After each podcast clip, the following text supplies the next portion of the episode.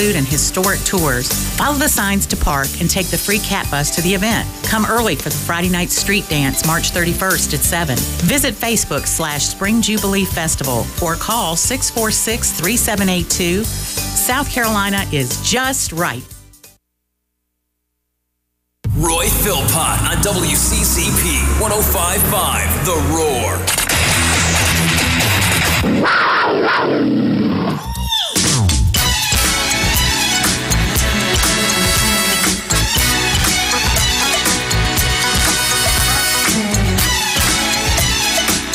Now, from the Wacky Wednesday file, there's this. Mark Dofer joins us in about 15 minutes. He's not wacky. He's not weird. But this story, Jeff Goodman, ESPN, uh, just tweeted uh, this out moments ago. Oklahoma State will interview alum Doug Gottlieb tomorrow, sources told ESPN. Brad Underwood left Oklahoma State to become the new head coach at Illinois, who ironically is still in the NIT and trying to make a deep run to Madison Square Garden. And so there's a coaching vacancy at Oklahoma State. Gottlieb played there, but apparently about an hour ago just announced a new radio gig with Fox Sports after he left CBS Sports. Like literally just announced that earlier today, and then now he's going to interview to become the new head coach at Oklahoma State. And first off, why would Oklahoma State want to interview him to be their new head coach to begin with? It's very awkward, very strange, right? Weird. Uh, yeah, that is. Uh, with us being the CBS affiliate, we had gotten a confidential email a few days ago saying that he was leaving. Oh, you crafty upper but, management, you. But I had, I just figured it was for uh, somewhere else, and then I saw the news about Fox. But do you mm, getting back into getting back into sports, or especially as a coach? I don't know how much sense that makes at all. It's very weird too. ESPN reporter breaking the news on a new Fox Sports radio employee who just left CBS like today. right? I mean, That's kind of weird. It is kind of weird. I, I, got news for you. Oklahoma State's not going to hire Doug Gottlieb, not unless you want to become the laughing stock of humanity. That, that I, I don't get that at all. I think coaching circles are probably freaking out left and right, thinking that that's uh, potentially a, a possibility out in Stillwater. Anyways, thought I would mention that. Third hour begins right now. We're going to talk some more hoops in this hour. Let's get to Bill and Anderson next on the Northland Communication phone lines. Bill, good afternoon. Man, how are you today? Doing well. Uh, I've been at work all day, so I haven't been able to call in earlier. Uh, this year, for some reason, I just haven't heard anything about who the new players coming in for Clemson basketball are. Mm. Uh, I heard one comment on a, a uh, a six nine post player, but I didn't get any names or anything else. What uh, I know what we're losing. Who are we going to be getting in to replace what we are losing? I don't just what, who are the freshmen or transfers or whatnot to fill in the holes for Clemson basketball next year. Bill, good questions. We'll address them for you offline. We appreciate your patience. And uh, we start, I guess, with uh, David Skara, is the guy that uh, came in from Valpo. Valpo, uh huh. I'm imagining he's a really good shooter. Like anybody that plays basketball in the Horizon League can shoot. That league is filled with shooters. Is that what his role is going to be? I've heard more about him on the defensive end. Very ironically, good. Uh, Very good. I tend to and and I acknowledge it's a complete stereotype, but a a big white kid coming from Valpo, I think shooter. I, right. I just do. I'm just putting it out there. I, I didn't even know his race, honestly. Uh, six eight two ten, and uh, but yeah, I do. Th- I think he is a shooter as well. He is. He's on campus, been here all year long, and uh, will be. You know, I guess now officially part of the team. Right. So he'll be eligible, just like Shelton Mitchell and Marcquise Reed had to sit out for a season. He did as well, transferring in from Valpo. Uh, the 2017 basketball commits, Clyde Trapp's already signed his uh, letter of intent, I believe, out of Lower Richland down near Columbia, basically right in my backyard where I grew up, 6'5", about 190 pounds, three-star prospect, according to most of the recruiting services. Uh, A.J. Oliver from right here in Daniel – right. who's the son of one of the assistant coaches on the women's team, has been committed for quite some period of time. Some services have him as a four star, mm-hmm. as do uh, Aamir Simms out of Virginia. According to the service I'm looking at right now, they've got him as a four star uh, small forward at 6'8, 200 pounds, can shoot, uh, pretty athletic. And then Malik William, I think, would be the power forward that uh, our last caller uh, Bill and Anderson was asking about. So you got four basically on board, I guess, to be coming in in this next cycle. Yeah, and A- AJ actually enrolled in January. That's true. So He's been he with the has team. he has been with the team, uh, which means that he's been able to go through workouts and be part of scout team and all that. So I guess technically he's redshirting this semester is how that works. Uh, he's very young still. I mean, he's still obviously supposed to be in high school, and uh, and then Aamir Simms is sort of the crown jewel of this class. He is the, I mean, he's very close, very close to a top 100 player in the nation, and um, you know, I think he's so so. Aamir Simms, along with uh, David Skara, would be the probably the two that I would look for instant. Um, you know, some kind of some kind of contribution from them. And I believe as well that Brad Brownell said in his interview with uh, Walt Deptula in the afternoons uh, a few weeks ago that the Valpo transfer was in fact their best defender, and that he was handling Jaron Blossomgame in practice uh, a good bit. So that could be an encouraging sign for next season to bring in another player that gives you a little bit more oomph on the defensive end of the floor because obviously that was where Clemson lacked consistency, tenacity and the ability just to get stops in critical situations last season. That's got to change in 2018. Yeah, and uh, and Skara will have this season, this coming, basically two seasons to play. Good. uh, on the floor here at Clemson. So, and like I said, of course, he's been here a a, a year now, so he's been part of the team and understanding the philosophies and things like that. Let's go back to the Northland Communications phone lines. Kyle and Pickens joins us. Kyle, thank you for your patience. You're on the air.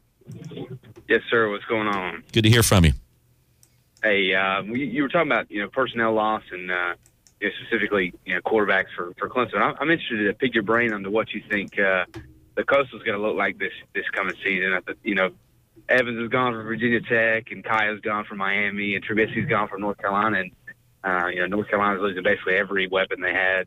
Uh, you know, quarterback, running back, wide receiver, you know, every weapon they ever or they they had, you know, the last two years are going to be lo- losing. So, what are you what are your thoughts on how this shakes out? I know that you know the coast was always kind of a toss up at the beginning of the year, but um, what are your thoughts on you know the the recruiting from those top three schools and you know Georgia Tech's always going to be in the mix as well. But does you know North Carolina specifically have they recruited well enough to to kind of keep this run going, the small run they've had, or uh, you know with Trubisky and Elijah Hood and Bug Howard and Ryan Switzer was that kind of a you know four year stretch where you know we're going to see a drop off? And I'll take your comments off there, brother.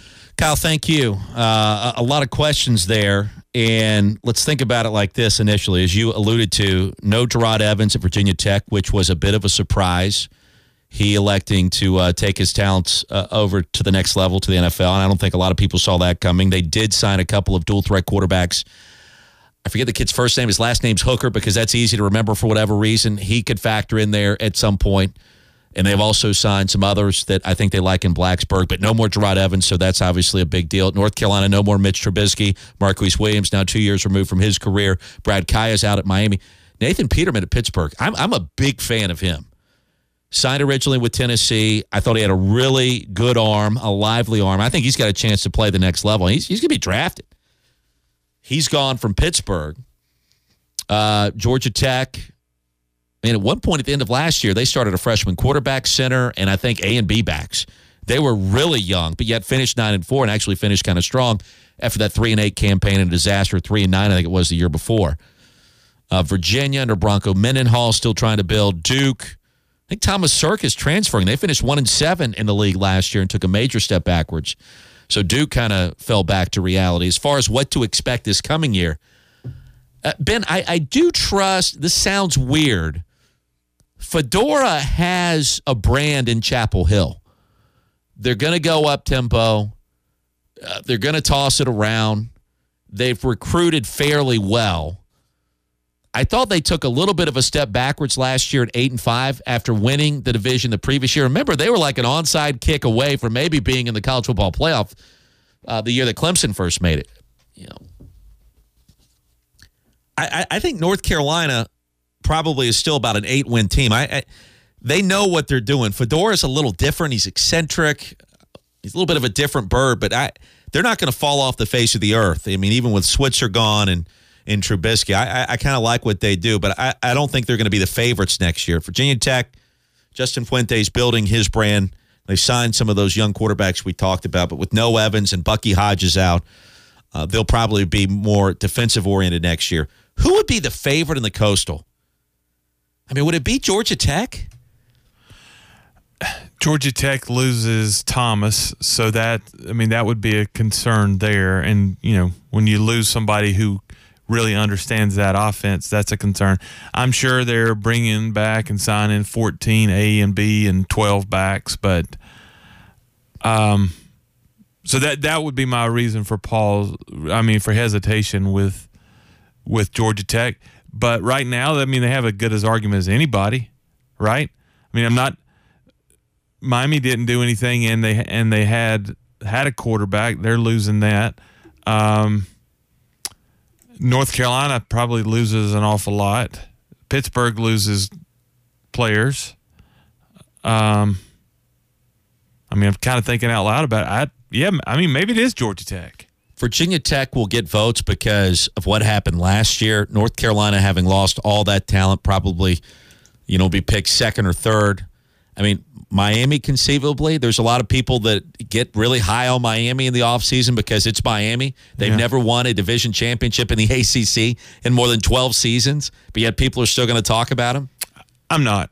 No, I I mean, mean, uh, I, I agree. They were five and three and nine and four last year overall. They were respectable, and they closed the season on a five game winning streak.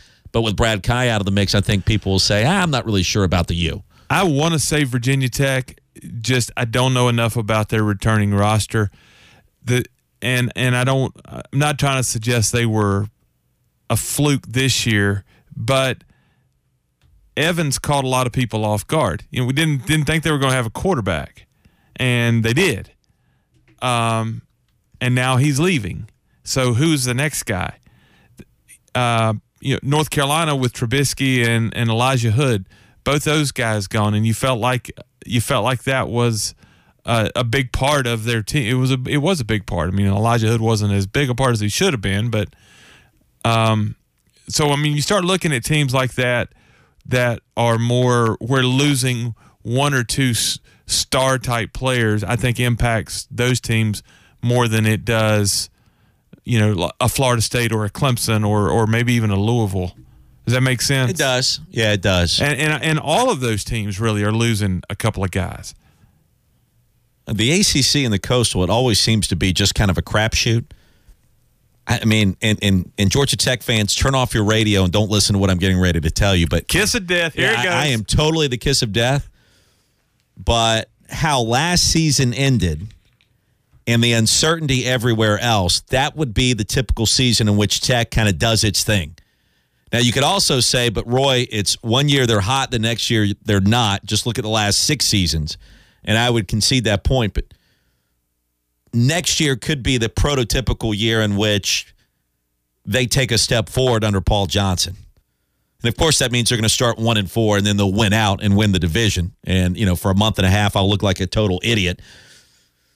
But I, I would kind of lean in their favor. I think when you beat Georgia at the end of the year, the way in which they did, you win your bowl game. You finish the year nine and four. Ironically, all four of those losses coming within the league. But you closed as strong as you did, even with some losses. I, I, I think that they'll be well positioned at the end. I think Tech will be in the middle of it at the end and I would expect that Virginia Tech does as well. I've read some spring reports from Justin Fuente, and he doesn't seem to be overly concerned at quarterback. Jerod Evans was good. Remember how emotional he got in the ACC championship game, and he was like uh, he, he was uh, mocking Deshaun and doing the arrow thing, and he's pointed towards the Clemson sideline, and he was he was jibber jabbering a lot. I wasn't a huge fan of that, and he was a good player, really good player. But I mean, can you survive without him? Maybe, yeah, maybe you can. You know, maybe you can. I, I would go Virginia Tech, Georgia Tech right down the coastal with North Carolina probably third, then Miami, Pittsburgh, and then Virginia, Duke. I mean, just just thinking out loud. now give me that again. I- In the coastal, I would go Georgia Tech, Virginia Tech, one A and one B. Mm-hmm. I'd go North Carolina third, Miami fourth, Pittsburgh, then Virginia and Duke. That's where I am with it. I could, I could buy that list. And the thing about Georgia Tech, nobody looks like an idiot picking them or or saying that they're going to lose every game because there's such a fine line with that team between success and failure. Right. Uh, and, and you can make very good arguments both ways when it comes to Georgia Tech. I, I Duke and Virginia. I mean, I agree they're going to be fighting out for last place. Um, I, I probably would still put Virginia last.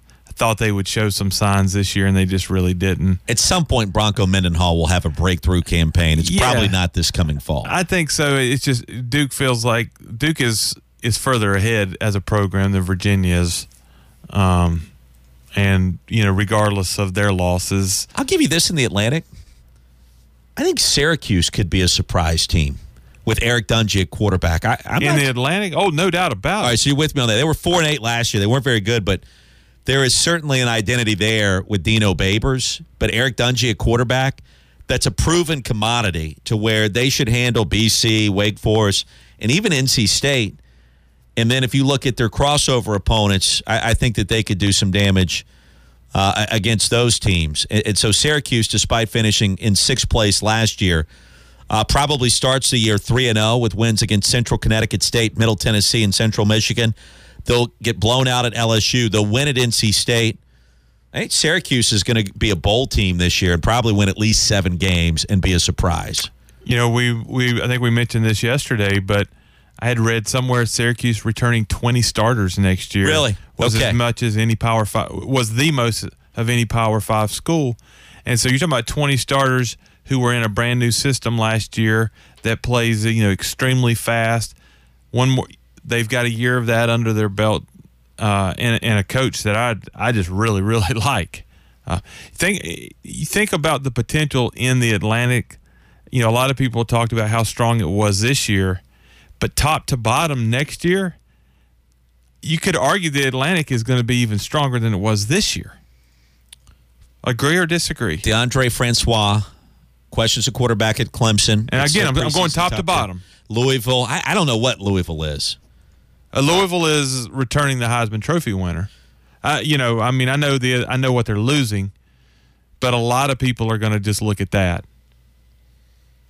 I, I don't know that I would agree with that about the Atlantic because, I mean, it would be natural for all of us to think that Clemson's not going to win the national championship. So that's a small step back. Florida State maybe can. Florida State opens with Bama. Florida State beats Bama down in, in the Georgia Dome or the new Mercedes Benz Stadium, whatever they're calling, uh, calling it.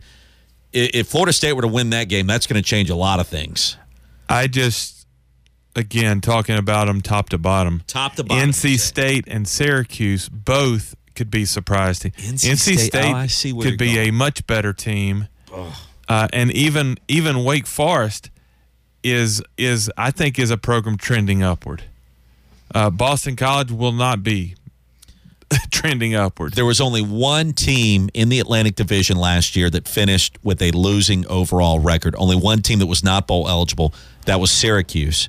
BC, Wake, and NC State, for as mediocre as we think those programs are, all went seven and six. So I mean that that's not bad down at the bottom. And your top teams, Clemson and Florida State, combined to win 14 or 24 games in a national championship. Louisville added in nine wins, but lost its final three. See, that's it. Do we get Louisville and Lamar Jackson that poured in 63 against Florida State last year, or Louisville and Lamar Jackson that were blitzed by LSU in the bowl game and lost at home to Kentucky at the end of the regular season? And- considering they lost stars on all three levels of their defense and Todd Grantham, their defensive play caller, I, I don't know what to expect out of that bunch. That, that's fair. Total wins for the Atlantic Division next year, I could I could see being even or even a game better. especially with the improvement expected out of Syracuse that we just talked about. Maybe so. Maybe so. 654 7627, our phone number. We'll switch gears in our next segment. Mark Dofer joins us from the Big Apple. South Carolina trying to make a run of the NCAA tournament. Halfway home to the Final Four. Baylor will be the opponent Friday night in the Sweet 16 up at Madison Square Garden. Get his take on that and everything else going on. Mark Dofer, WYFF, coming up next. The 8th annual Tiger Paw Classic is coming to Boscobel Country Club in Pendleton in April 21st, supporting Tanner's Totes and Clemson Marketing Student Scholarships. You can play, advertise, donate, sponsor, or all of the above. The Tiger Paw Classic, sponsored by the Clemson University Sales Certificate Program. Call Brendan at 774 573 6419 or by email at bdonnell at g.clemson.edu. When choosing a lawyer, you need someone who knows the law, will take your legal needs seriously, and deliver excellent results. That lawyer is David Green. the Green Law Firm can successfully handle probate issues, estate planning, small business payroll tax problems, income tax returns, and any issue with the IRS. Get the results you are entitled to. For a free consultation, call the Green Law Firm at 271 7940 or go online at greenlaw.legal. There's never been a better time than now to buy from George Coleman Ford, where trucks cost less and travelers rest. Like a new 2016 F-150 Crew Cab with EcoBoost and Chrome package, 44,785 MSRP for just 34,785, and 0% financing for up to 72 months with approved credit. And remember, there are never any dealer fees at George Coleman Ford, serving you for over 85 years and four generations. For the ride of a lifetime, George Coleman Ford. With approved credit, must own 95 or newer Ford, Lincoln, or Mercury. It's always a good time to look and feel good. At Rooster's Men's Grooming Center, you can count on a team that will make you feel your absolute best. The many services provided will keep you coming back for more. Come by for anything from a close shave and professional haircut to a seven step facial shave. Fellas, treat yourself. You deserve it. Don't have enough time on your hands for the full service? Ask us about our express cut. Call 864 884 8920 to make your appointment. When you've been in business almost 100 years, you've been doing something right. Since 1917, the key to Harbin Lumber's success has rested on its hardworking employees, people just like you, providing top lumber, building supplies, and contract services. You can be confident in customer service and support you can trust for your project, whether construction or large remodeling jobs. Call 353 5053. Find us on Facebook or online at harbinlumber.com. Anything that's made just for you is a perfect fit, right? Like a tailored suit. It fits your measurements, no one else's. That same kind of fit is exactly what Engineered Sleep strives for. A mattress made just for you, built to your sleeping patterns and habits. What could be more important than a good night's rest? Engineered Sleep wants to make it a perfect night's rest. If after a couple of weeks you find it's not perfect, Engineered Sleep will adjust it until it is. Visit their location at 627 Congaree Road to see the process. Learn how your mattress is made. By manufacturing your custom made mattress at their factory, you're saving money because there is no middleman. Factory to you! And you can score a significant discount by picking up your mattress instead of having it delivered. Engineered Sleep, it's not mattress shopping, it's an experience. Hey, buddy, what's that? Oh, it's an app I loaded to help people find healthcare around Clemson. Listen Healthcare in Clemson. AnMed Health Clemson on Tiger Boulevard. That's where I see my doc. Yeah, but that's all it ever says, see? I need urgent care. AnMed Health Clemson on Tiger Boulevard. Hey, that's Care Connect. Okay, try this primary care physicians. AnMed Health Clemson on Tiger Boulevard. Huh. We got to make this harder. I need lab tests. And x rays, an OBGYN, a flu shot, a CT scan. Pediatrician, cardiac care, electrophysiologist. AnMed Health Clemson on Tiger Boulevard. It doesn't take an app to find quality health care around Clemson. AnMed Health Clemson is bringing our urgent care, primary care, specialty, and diagnostic services to one convenient address. Visit anmedhealth.org slash Clemson. Roy Philpott on WCCP. I'll do my job. You people better start doing yours. And now, back to Roy and Ben on WCCP 1055 The Roar.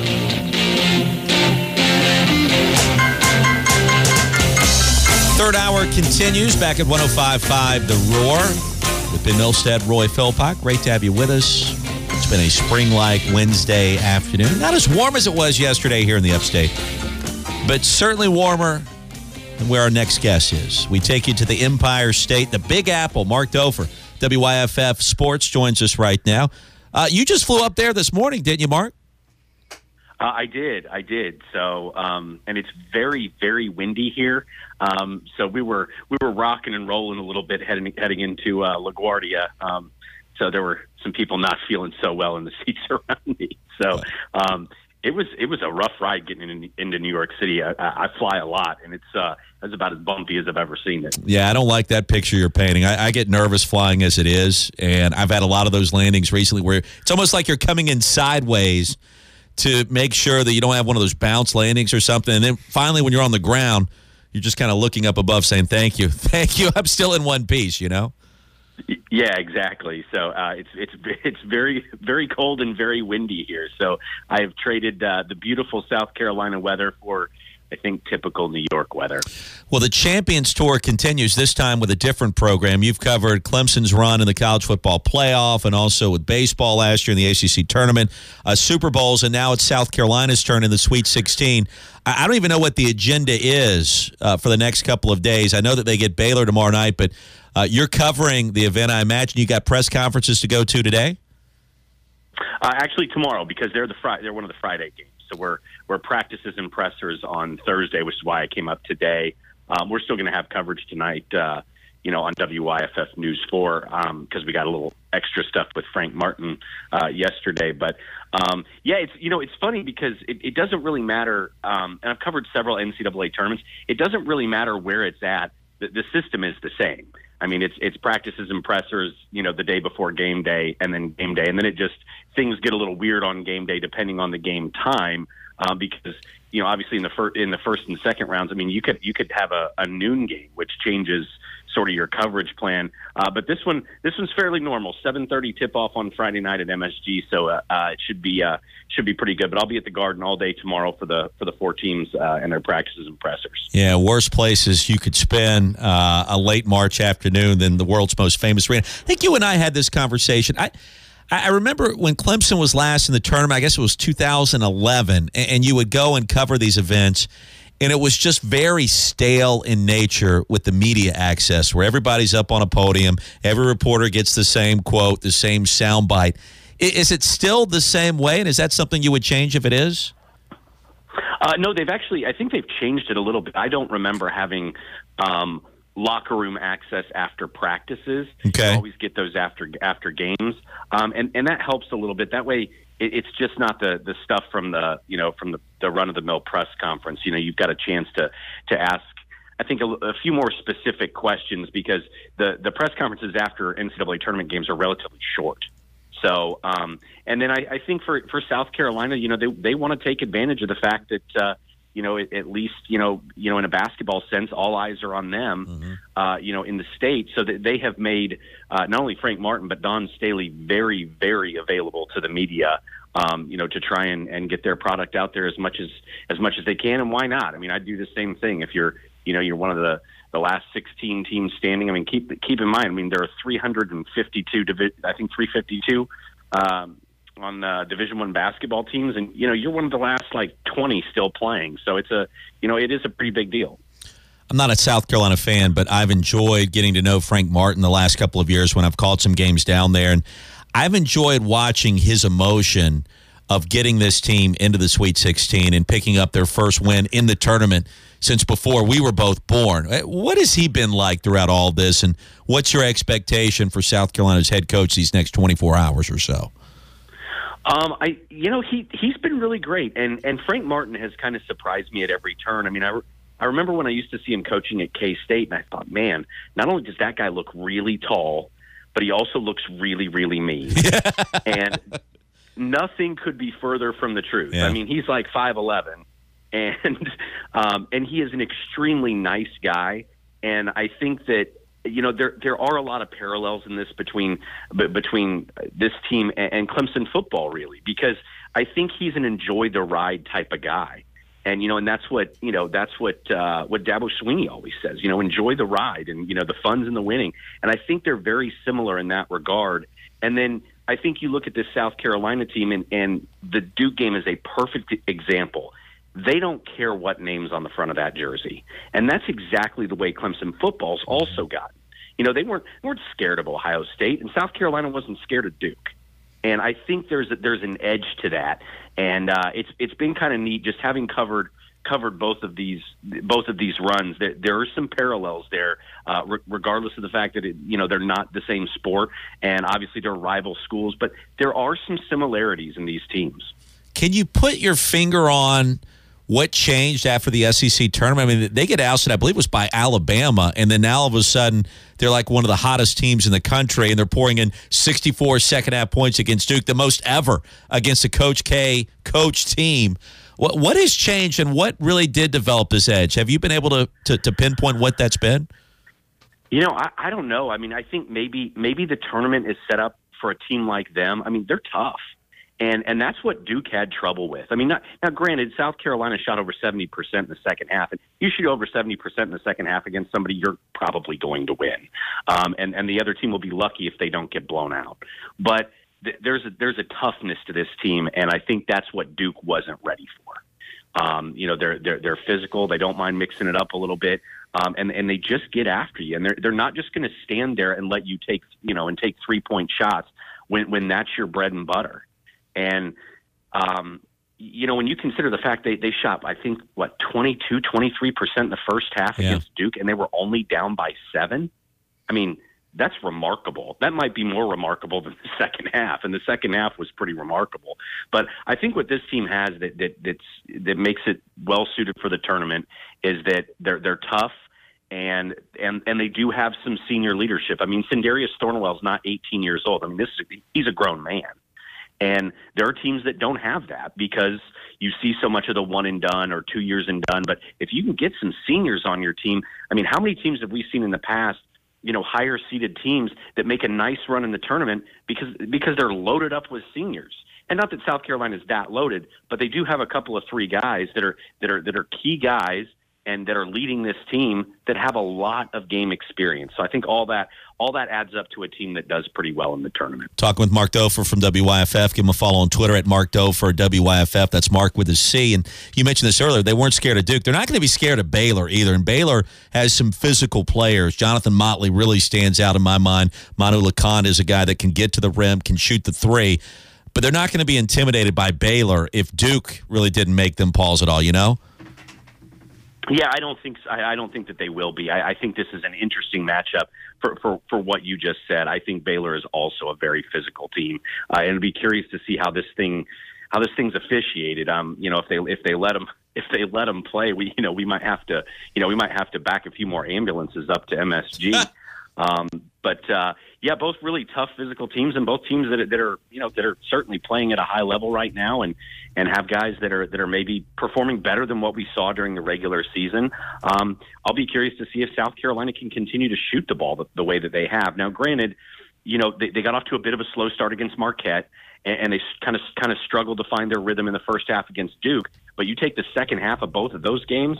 I mean, that looked like a much better offensive team than what we've seen all seen all season. And not that they were bad, you know, during the regular season, but they weren't like this. I mean, keep in mind that the last couple of games of the of, of the you know leading into the tournament, South Carolina was averaging like 60 points a game. They're averaging 90 in the tournament. I mean, that's that's remarkable. On a you know when the when the lights are a little bit brighter and the pressure you know is amped up a little bit more, you know this team is actually improving on offense, which should, should scare anybody who's in the bracket. With Yeah, no question. It's one of the reasons I think they will beat Baylor coming up on Friday night. You were in Greenville last week for both of those games, and you saw this city and this region host the NCAA tournament. Uh, you were behind the scenes over there Bon Secours Wellness Arena. It, it, it sounded like and it looked like I was watching from afar down in Texas, but it just looked like everything went almost perfect for the NCAA tournament to come back to the city of Greenville in the future. If you don't mind for a moment, maybe painting the picture on what that was like, not only for the two wins by South Carolina, but with North Carolina, Arkansas in town. It just seemed like it went really, really well for this state for the first time in a long time. It did, and and I don't know that it could have gone much better. I mean, and that that started on Selection Sunday. I mean, you see the teams that were headed to Greenville, and you go, "Oh my gosh, could it have gotten any better for the Upstate?" Um, and then it, it was everybody. It was it was a collective effort. I mean, the the plan to host it was good. There were a lot. There were a lot of of parking options. That is one of the problems with the well. There's not a lot of parking um, you know, just right around the building. But I thought that the city handled that well. And then you talk about uh, Furman's SID staff just just ran things so smoothly. They got a little bit of help from from Clemson staff, which I thought was a very classy move from them to you know to to, to lend a hand over there. Um, the arena staff was it really was it was a grand slam for the upstate. And when you're sitting there as as one of the reporters that you know covers sports in that town, and there are all these other reporters from other markets.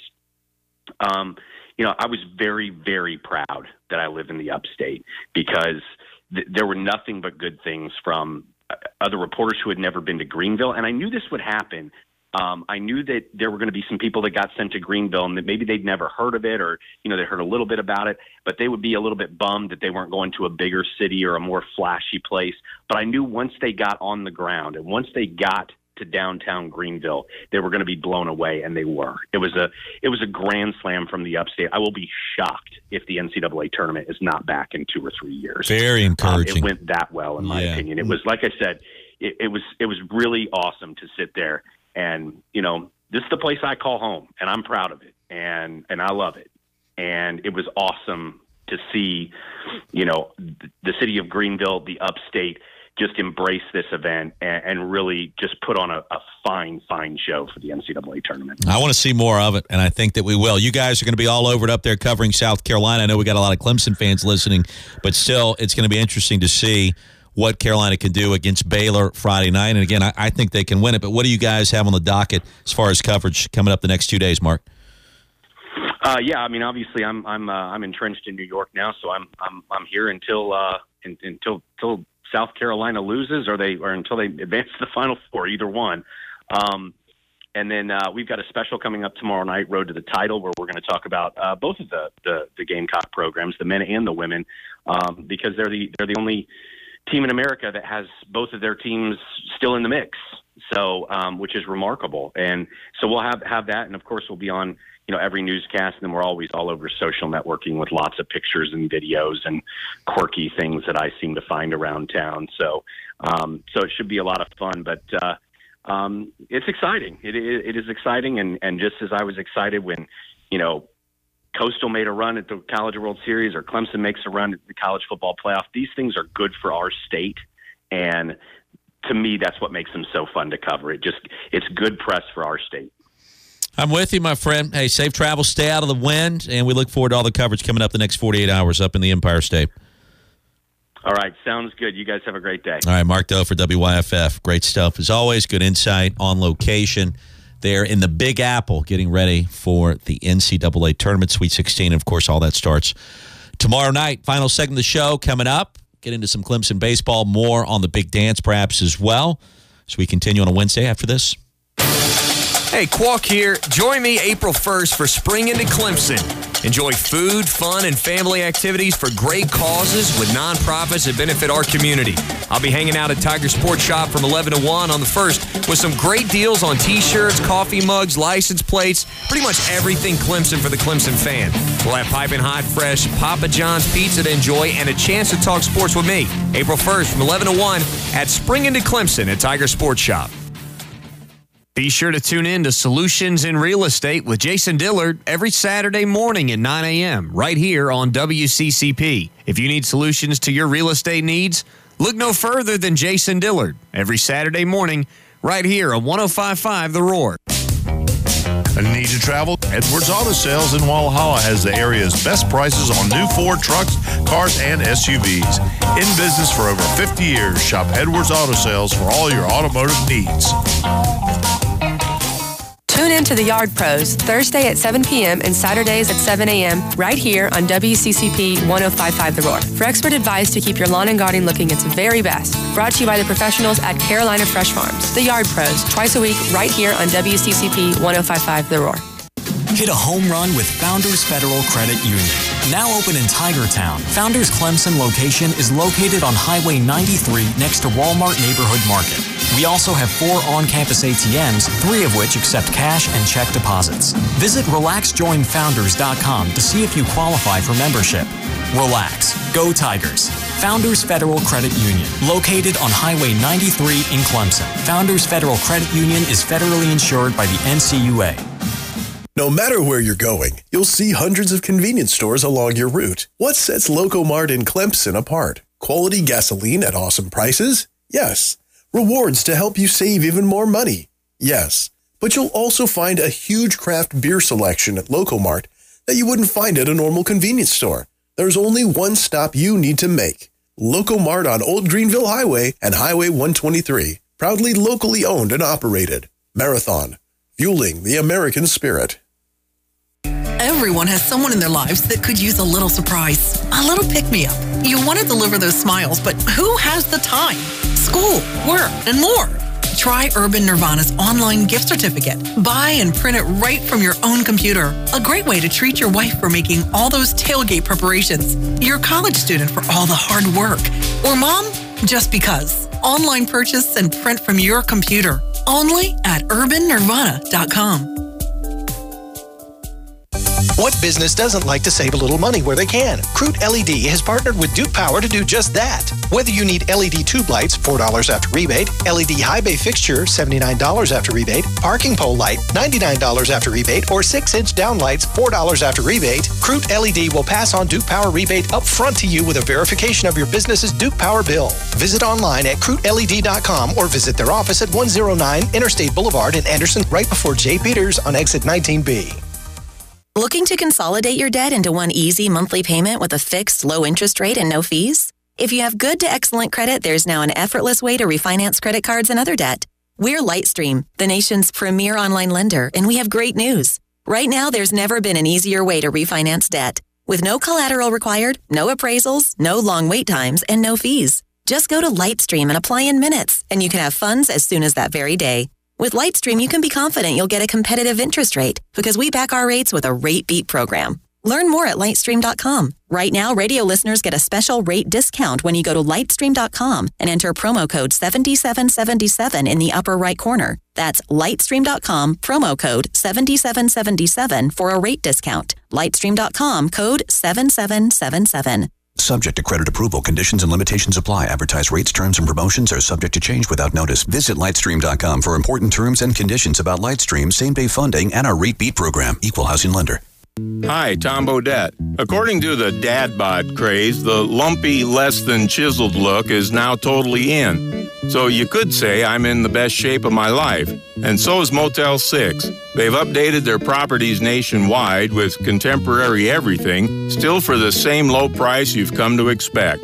So your wallet can feel a little pleasantly plump, too. I'm Tom Bodett, and we'll leave the light on for you. Book online at motel6.com.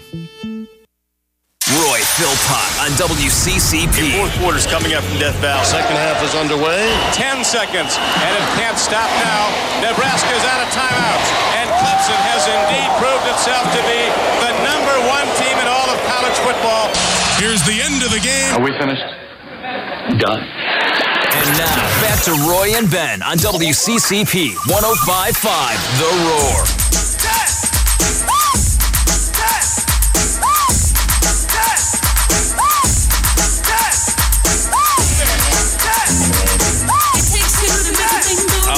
We, just had it going there for a second. Uh, Walt just came by and, and we were sitting here in the doorway talking. And he said, you know, I saw the single best point spread. I think he said that he's ever seen in the NCAA tournament, and it was the Oregon Iona over under. And, and for whatever reason, I, I didn't see this number. This is, I guess, back in the first round, but the over under was posted like 150 something.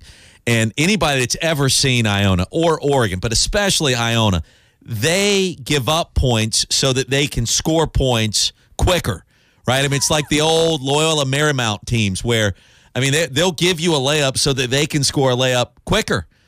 And so the, that that is a tasty little number there, at a buck fifty, whatever, because Oregon's going to score points. And he said that's that's one of the single best spreads I've seen in NCAA tournament. And I, I told him, I was like, at the end of the regular season, I saw another spread, and I told several people close to me this. I was like, you know, I, this is the juiciest, most mistake prone point spread I've ever seen, and it was uh, Ben. It was Cincinnati, Houston at the end of the regular season. Houston, Roy, Houston. Houston, right, Houston County down in Georgia. It was Cincinnati, Houston at the end of the regular season in Cincy. And, and Houston had like upset somebody in, in like the previous week. I, I, think it was, was it SMU maybe? Or maybe it was, uh, it may have been SMU. I, I forget. But they had a big home court win. and, and people were touting Houston to be on the bubble. Uh, uh, Kelvin Sampson's down there. I, I've seen them in person, I think, twice in the last two years, and it's a good team. But it's not an NCAA tournament team, and it's an awful matchup against Cincinnati. And Vegas listed the line at like minus eight. Cincy minus eight at home against Houston. And I remember looking at it, I was like, oh my God, that's that literally is the worst point spread I've ever seen in, in college basketball. It's the worst one I've seen this year, or the best one, you know, whichever way you're looking at it. And if you know Cincinnati had like Mm-hmm. 25 point lead with two minutes left in the first half, it was such a miss. You know, it was a mismatch, total mismatch. I, I think Walt and I could trade stories like that for for days and, and just talk about games and spreads and that kind of thing. That that would actually be kind of fun. And I feel like I should be concerned that you two could can could uh, Oh, absolutely. stories like that. absolutely, absolutely. I mean, for entertainment purposes only. Yeah. But uh, but very good stuff there. It's uh, it's kind of fun to talk with somebody else about that that gets geeked up about such things. Um, he also agrees with me. Syracuse as a sleeper slash surprise team in the Atlantic Division. Uh, outside of the, the metrics of it, all the starters return. Eric Dungey's back. You know, Babers continues his deal. Uh, They were four and eight last year, positioned I think pretty well in the Atlantic to at least go to a bowl game. I think earlier we were talking about you know seven wins. I don't know how many more they're going to win than that when you're you're coming off a four and eight campaign, but I, I think they're going to be pretty good. And then um, I think we both concur too that the ACC probably won't be as good overall next year. When you lose all those starting quarterbacks, I mean Peterman, Kaaya, Evans, Watson. I mean Deondre Francois will kind of carry the torch. Dungey will carry the torch.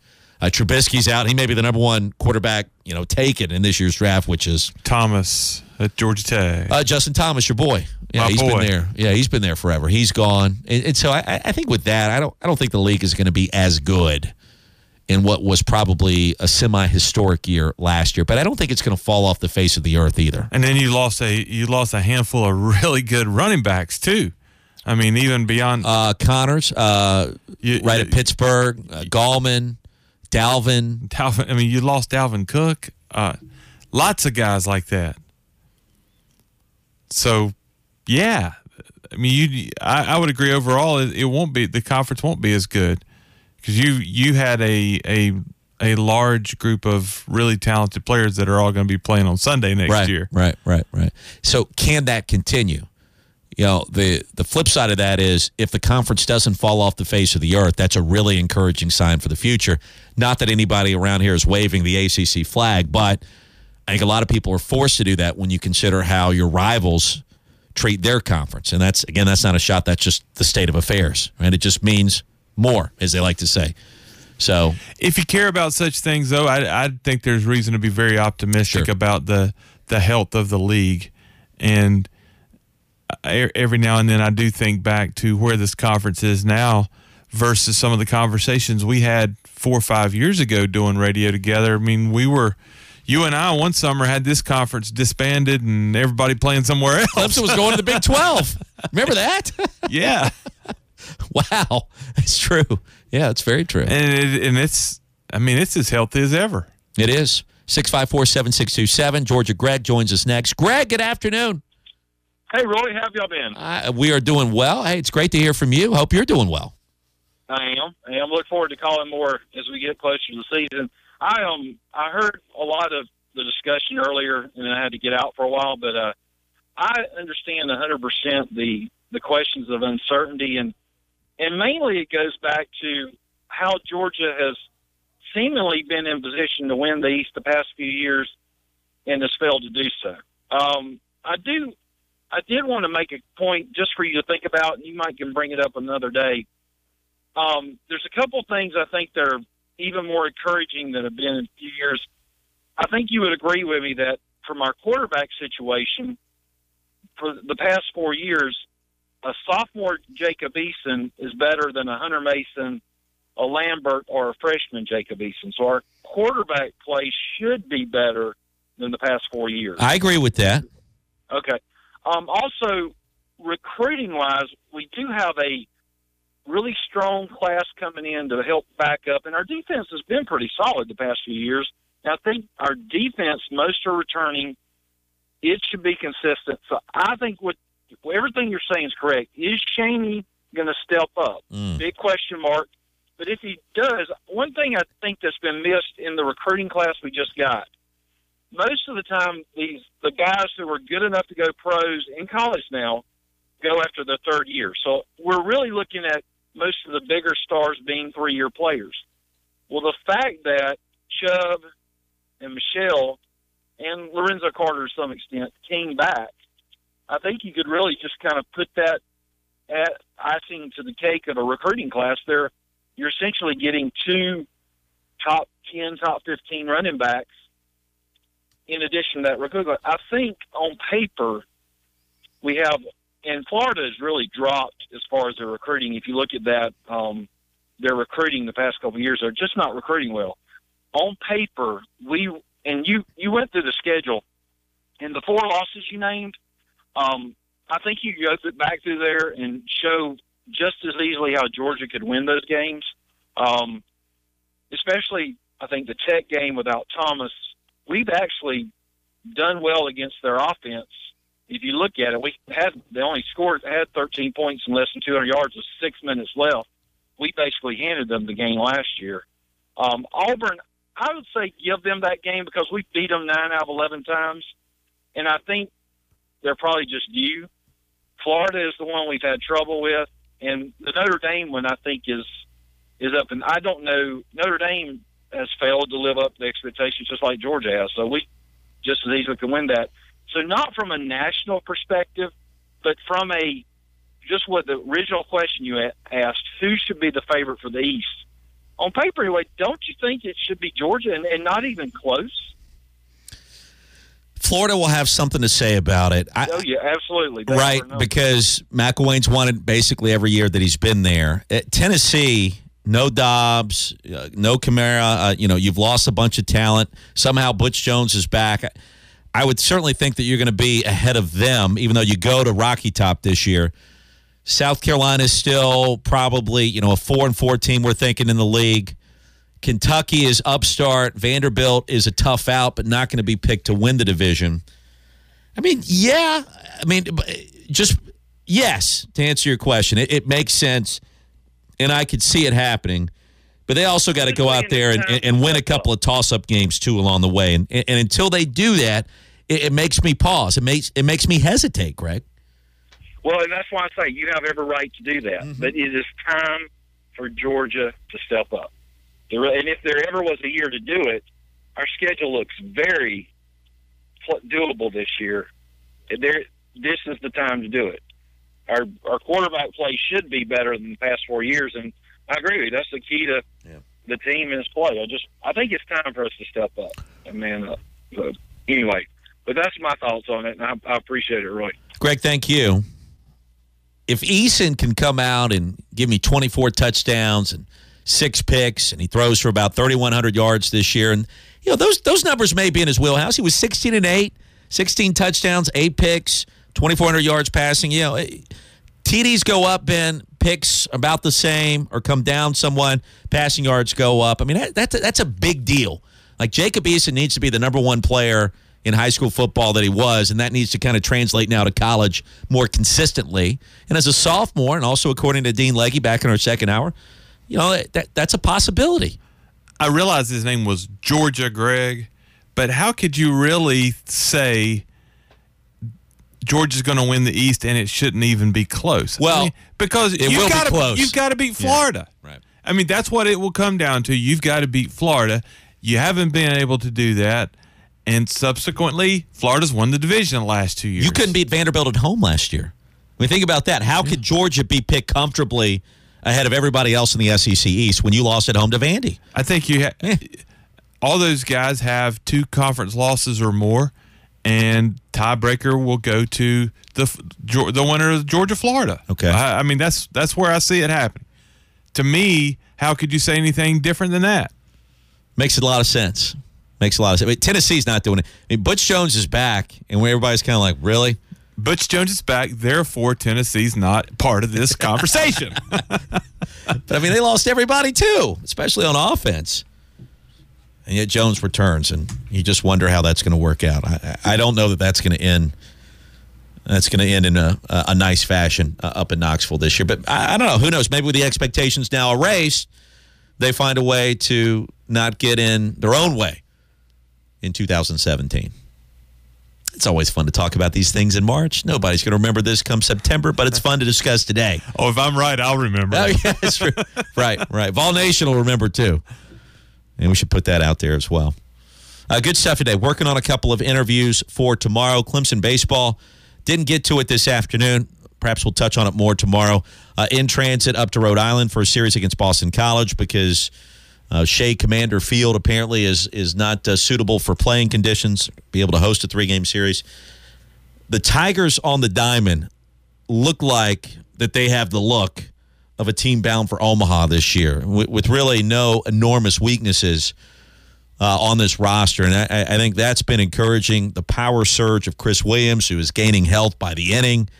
Pitching, I think, has been solid, but just the comeback ability and the resolve of this program right now, vastly different compared to what it used to be. And that's no knock on anybody. It, it just has gotten so much better, and they've gotten so much more confident at the plate and on the mound. And when a play needs to be made, whether it's a two out hit to the opposite field or a full count pitch with the bases loaded in the top of the ninth, whatever, they seemingly come up with a play. And I think that just bodes very well, very well for this program as we get closer to postseason play. And uh, right now, they look very strong in the ACC. In case you missed it, Dwayne Bacon is declared for the NBA draft today. Thank God. Thank God he's leaving Tallahassee. And so Clemson and Brad Brownell won't have to deal with him in the coming seasons. Not a big surprise, uh, but certainly encouraging if you're trying to get upwards mobility there